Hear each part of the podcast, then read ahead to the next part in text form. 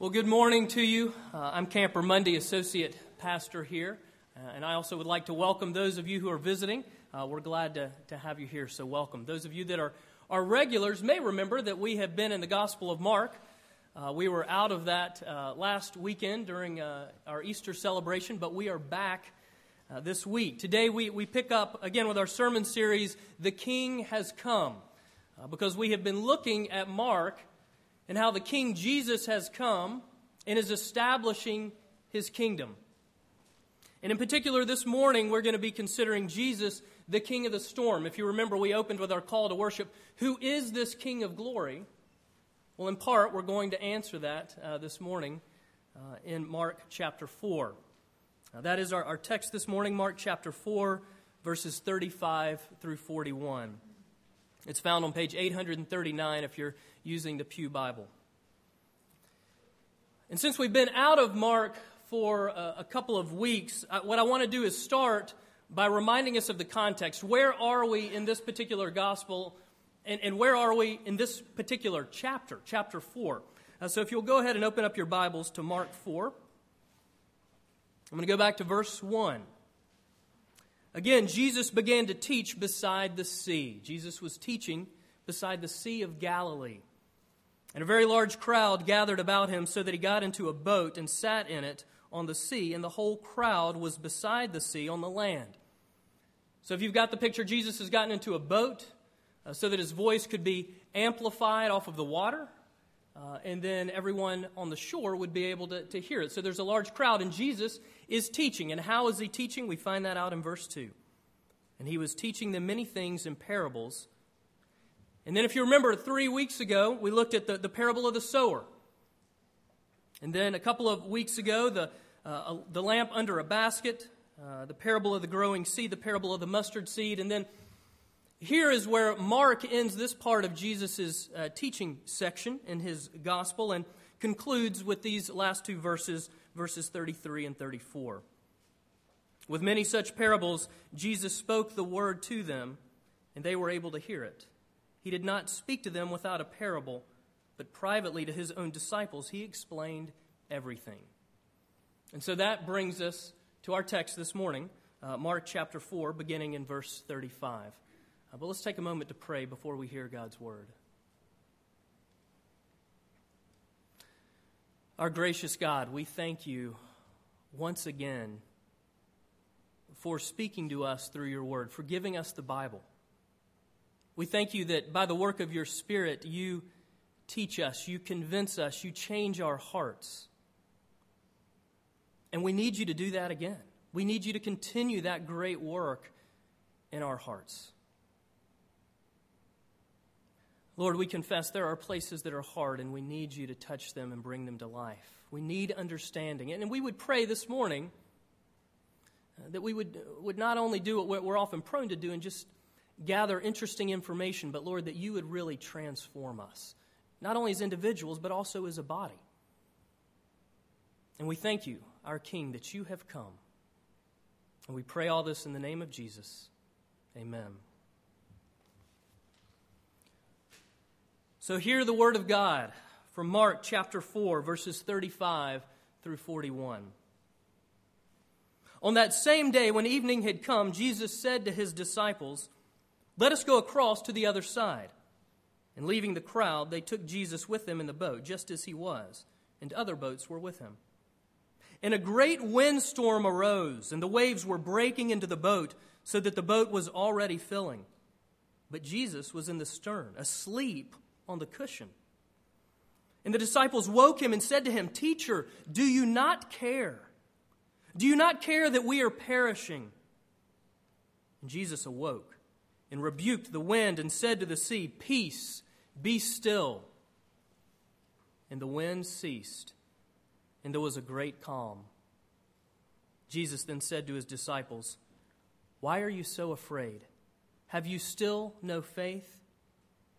And they were filled with great fear and said to one another, Who then is this that even wind and sea obey him?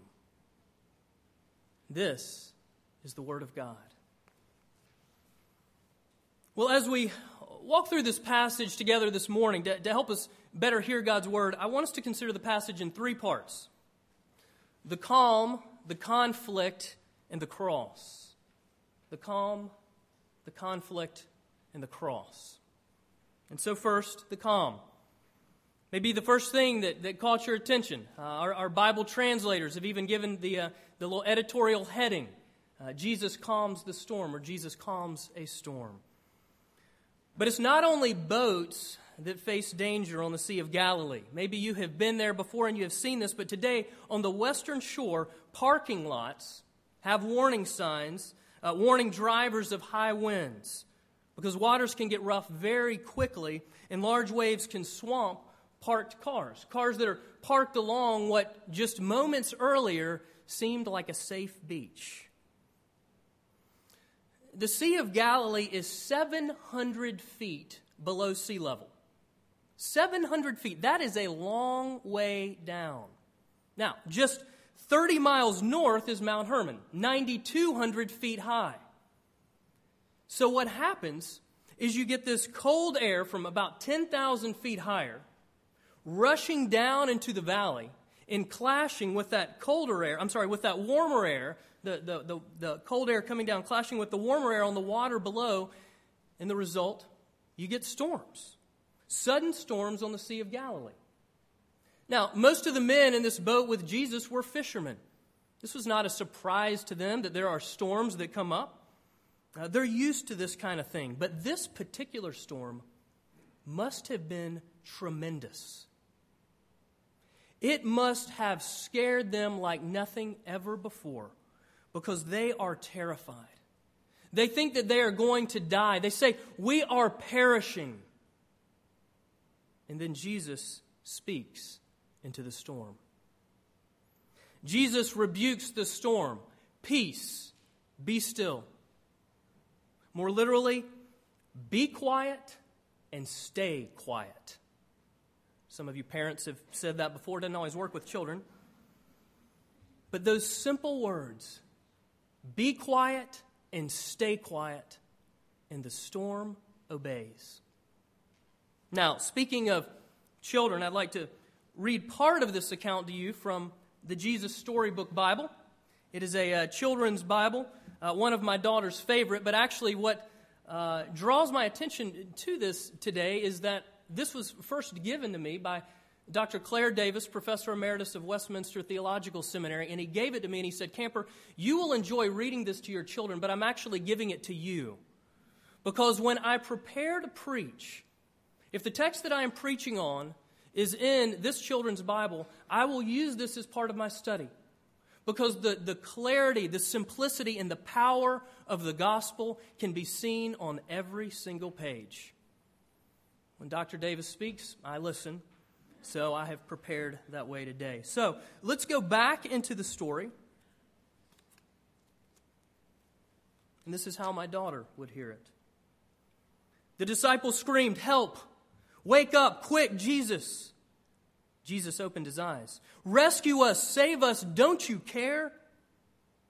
Of course, Jesus cared. And this was the very reason he had come to rescue them and to save them.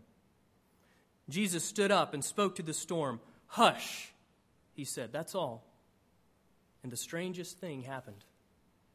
The wind and the waves recognized Jesus' voice. They had heard it before, of course. It was the same voice that created them in the very beginning. They listened to Jesus and they did what he said. Immediately, the wind stopped. The water calmed down. It glittered innocently in the moonlight and lapped quietly against the side of the boat, as if nothing had happened.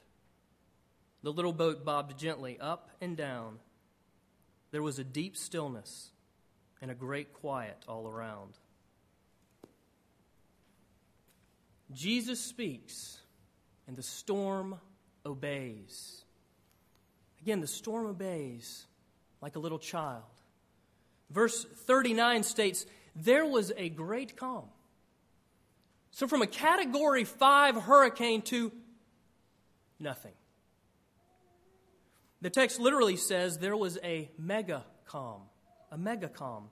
Silence, smooth as glass, not even a ripple.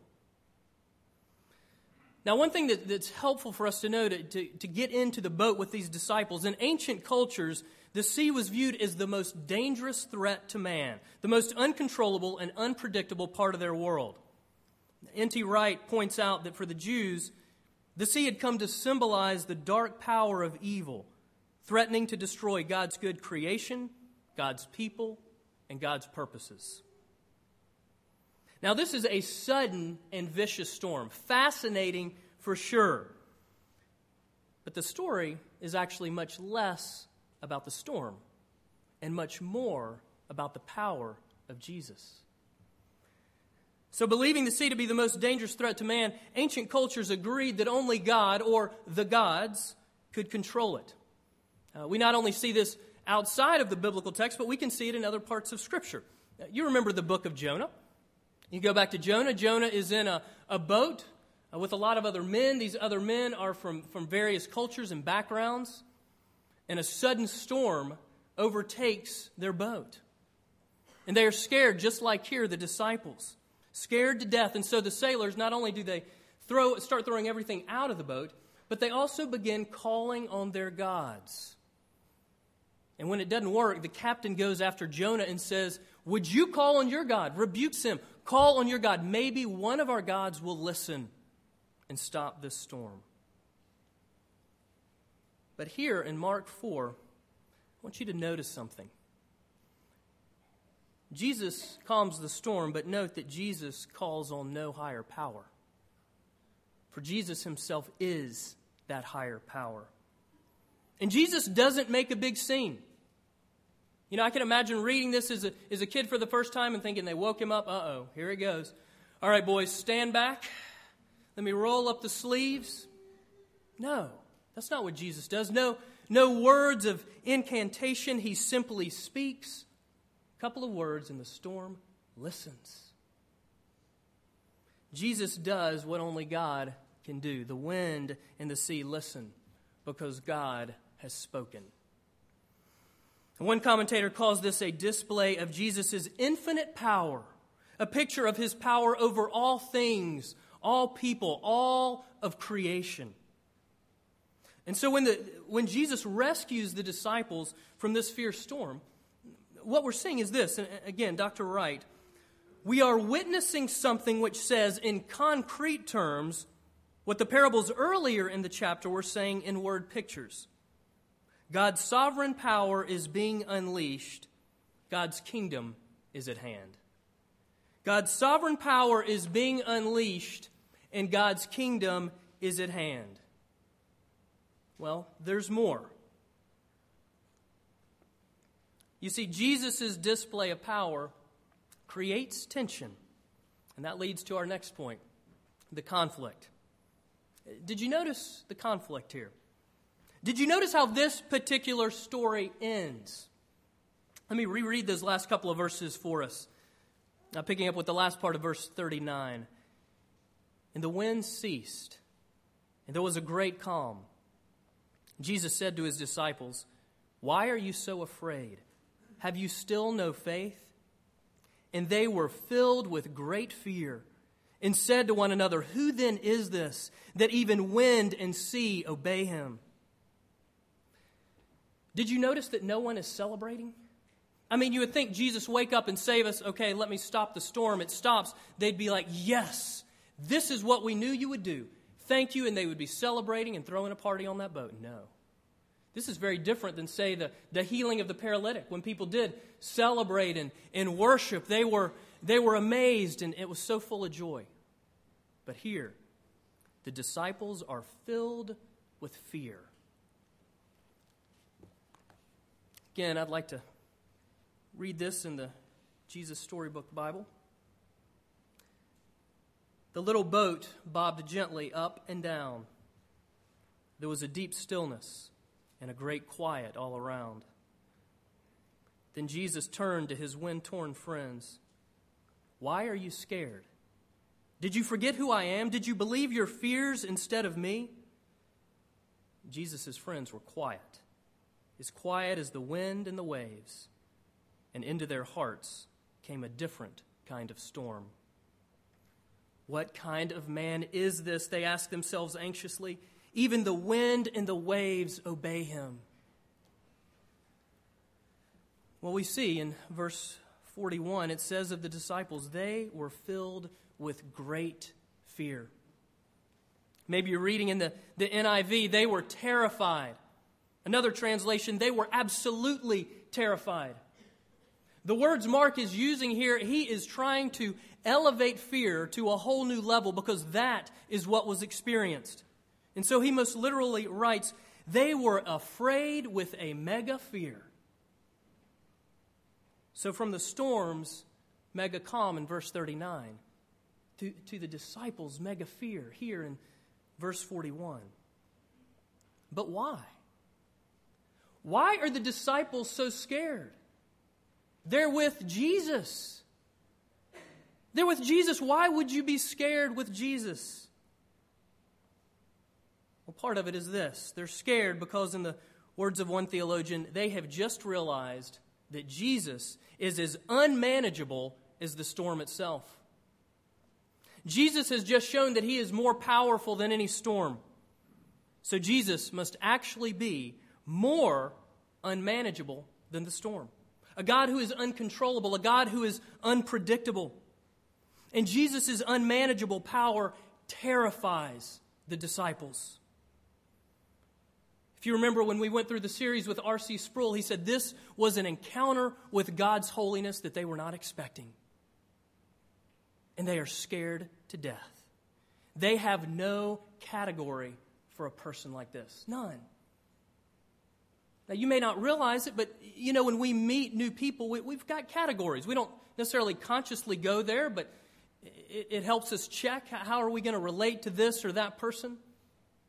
There is no category for a person like this. And even with hurricanes, I mean, though they're uncontrollable, at least we have categories. Category three, four, five gives us an idea of what to expect. But what kind of man is this? Yes, the storm was terrifying, but now Jesus is more terrifying. He's not domesticated, he's not safe. In the words of Bible scholar Alan Cole, the disciples wanted a friendly, familiar, human Jesus, not a supernatural Son of God. And aren't we so often the same way. I'll take the domesticated Jesus. We want a friendly, familiar, comfortable, human Jesus. You know, as I, as I think about this, I think this is one of the reasons that our, our culture at large is much more comfortable with Christmas than with Easter. This morning in our first service, we did a baptism. A little baby. Baby cries, baby's cute, little human being. Can't hurt me.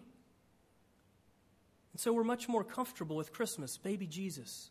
But all of a sudden, you get to Good Friday and Easter Sunday, we are talking about the God man who was crucified, dead, and buried, and on the third day rose again. He conquered death.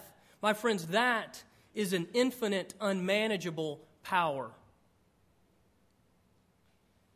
And yet, we want a Jesus we can predict, a Jesus we can manage. I mean, think about it for a moment. What kind of God do you want? Do you want a God whose main goal is to give you all the things that you desire? Do you want a God who, who doesn't have to rebuke the storms because he doesn't allow them to come in your life in the first place? Well, if I'm going to be honest with you, my answer to both of those questions is yes. Much of the time, that is what I want. Often, my goal is to live a storm free life rather than a faith filled life. Rather than a life of learning to trust Jesus step by step, learning to trust Him in everything, including life's storms, the deepest, the darkest storms that life has to throw at us. But rather than Lord and Savior, so much of the time we'd rather have a genie in the lamp. A genie where we could just rub the lamp, come on out, ask me what I want. I'll tell you I've got a list. Please don't limit it to three wishes. And give me what I want. But the good news is no. by God's grace, we get much more than a genie. We get the all powerful, all knowing, all loving God of the universe. We get Jesus. And yes, as followers of Jesus, we have friendship with him. Yes, we do. But we do not manage him. We do not call the shots. Jesus is our master and our king. He isn't safe, but he's good. Now, maybe you've heard that reference before the lion, the witch, and the wardrobe. I'm kind of on the children's books today. But another C.S. Lewis reference develops this truth further because if you know, the Chronicles of Narnia are much more than children's books. If you've ever read The Silver Chair, you'll remember a young girl, Jill Pole. She encounters Aslan, the lion, for the first time, the Christ figure throughout the Chronicles and she encounters him beside a stream. Now, Jill is extremely thirsty. She is so overjoyed that she has found this stream. And then she sees this huge lion right beside it. This is their interaction. Are you thirsty? asked the lion. I'm dying of thirst, said Jill. Then drink, said the lion. Uh, may I? C- could I? Would you mind going away while I do? asked Jill. The lion answered this only by a look and a very low growl. And as Jill gazed at its motionless bulk, she realized that she might as well have asked the whole mountain to move aside for her convenience. The delicious rippling noise of the stream was driving her nearly frantic now. Will, will you promise not to do anything to me if I come? asked Jill. I make no promise, said the lion. Jill was so thirsty by now that without noticing it, she had actually come a step nearer. Do, do you eat girls? she asked. I have swallowed up girls and boys, women and men, kings and emperors, cities and realms, said the lion. It didn't say this as if it were boasting, nor as if it were sorry, nor as if it were angry. It, it just said it. Oh, I, I dare not come and drink then, said Jill. Then you will die of thirst, said the lion. Oh, dear, said Jill, coming another step closer. I, I, suppose I must go and look for another stream then. There is no other stream, said the lion. There is no other stream. There is no other life giver than Jesus. No other life giver. And he gives himself to us. Again, we do not manage him. He is our master and our king. He isn't safe, but he's good. And we are called to trust him. We're called to trust Jesus in everything. We're called to trust Jesus in the midst of life's storms. We're called to take him at his word, to trust him in everything, especially and especially when we don't understand how all the pieces go together. Especially when we look out and we say, This doesn't make sense. He says, Do not fear, trust me. But like the disciples, we struggle to trust Him when our hearts are crying out, Do you not care? Do you not care? You know, one of the great things that Mark, as a story writer, is doing here, if you, if you think of a lot of the stories about the disciples that we read, oftentimes we sit outside of them and we kind of laugh and go, These guys are like the Three Stooges, just another bumbling idiot. How could you say that, Peter? But no, here I think we can really relate to them. Mark is drawing us in, inviting us to be honest, inviting us to be honest with the disciples in verse 38. Are you asleep? Do you not care? Do you not care that we are perishing? Do you not care about my declining health? Do you not care about my financial struggles? Do you not care about my broken relationships, my broken dreams? Where are you? Do you not care? Anyone who has ever lived the life of faith at some point in fear has cried out from their hearts and maybe from their lips, do you not care? And maybe that, if you were to examine your heart this morning, maybe that is the cry of your heart as you come here. Maybe a sorrowful resignation. Maybe an angry accusation. Do you not care?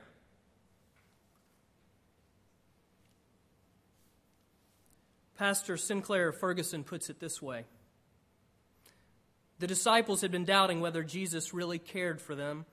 They had lost faith in his love for them. Hence their question Do you not care? It was the cruelest question they could have asked because the very reason he was in the boat, indeed in the world, and the reason he was going to die on the cross for them was precisely because he cared for them. Yet they were not persuaded in their hearts that this was so, and as a result, they allowed the storm to come between them and the assurance of their master's love for them. We are like them in so many ways. When storms arise, we doubt his love. We allow our faith to be diverted from its anchor in the cross and lose our moorings in the storms of life. So, how do we know Jesus cares? That leads to our final point the cross. The cross. But you may be asking, where do we see the cross of Jesus here in this passage? I mean, we're, we're only in Mark chapter 4. We haven't gotten very far yet. That, that's at the end of the gospel. No, it's found here too. It's found in the storm. Ultimately, it's found in the king of the storm. Do you remember when I referred to Jonah earlier? Well, several commentators make the connection between the calming of the storm in Jonah and the calming of the storm here in Mark. Mark uses almost identical language to that used in Jonah 1. Tim Keller highlights similarities between the two stories. Here, here are a few. Okay, both Jesus and Jonah are at sea in a boat. Both boats are overtaken by a storm, and if you compare the description of each of those storms, they're almost identical. Both Jesus and Jonah are asleep during the storm. And as you know, in both instances, the sailors have to come to the sleepers and rebuke them for sleeping. Get up and help, we are perishing. And in both cases, there's a miraculous intervention by God, and the sea is calmed. And finally, both stories end with the sailors being more terrified than they were before the storm was calmed. Now, interesting, Jesus ties the two stories together in Matthew 12 when he refers to himself as the new Jonah, as someone greater than Jonah. Okay, I know we're not in Matthew, we're in Mark, but remember, as we, and I think we've mentioned this before, as we journey through Mark's gospel together, remember that Mark's gospel unfolds, the entire gospel unfolds in the shadow of the cross. So we can never read any one part of it without chapters 15 and 16 in mind the very gospel truths that we celebrated last weekend Christ's suffering, death, and resurrection. So here, here in Mark 4, we see the cross through the most profound similarity between the two storm stories. Jonah, what did he say to the sailors? Jonah told the sailors to throw him into the sea so that the raging storm would be silenced and they would be saved. In other words, Jonah said, If I die, you live. Jesus, Jesus gave himself to be thrown into the sea of death so that the raging storm of sin and brokenness would be defeated, that we might be saved. If I die, you live. You see, Jesus is the true Jonah. Jesus' death on the cross has forever silenced the ultimate storm of sin and death for those who would trust in him and in him alone. And one day, Jesus will calm all of life's storms because at the cross, he dove headfirst into the ultimate storm and took it down, silenced it. One day, all of life's storms will be silenced. You know how the story ends. You can read it in the back of your Bibles. One day, a new heaven and a new earth. the fullness of God's kingdom, a mega calm, a mega peace. Shalom. Well, as we await that day, and not only as we await it, but as we anticipate that day, we must continue to fix our eyes on Jesus. We must continually look to the cross of Jesus. To the degree that you look to the cross of Jesus, to the degree that you begin to comprehend what Jesus has done for us on that cross, to that degree, you will know that He cares. To that degree, at the core of your being, you will know. And that is why we tell the story week in and week out. That is why we speak the story to each other. That is why we remember it in the church calendar throughout the year. That is why we have a celebration like we did last week. Because knowing His love transforms everything. Victor Hugo, the French author, once wrote Life's greatest happiness is to be convinced that we are loved. Life's greatest happiness is to be convinced that we are loved. Will we become most convinced that we are loved when we look to the cross of Jesus? And convinced of his love, we are able to trust him. We are able to trust him more and more and more in everything, including life's storms. Thanks be to God. Let's pray.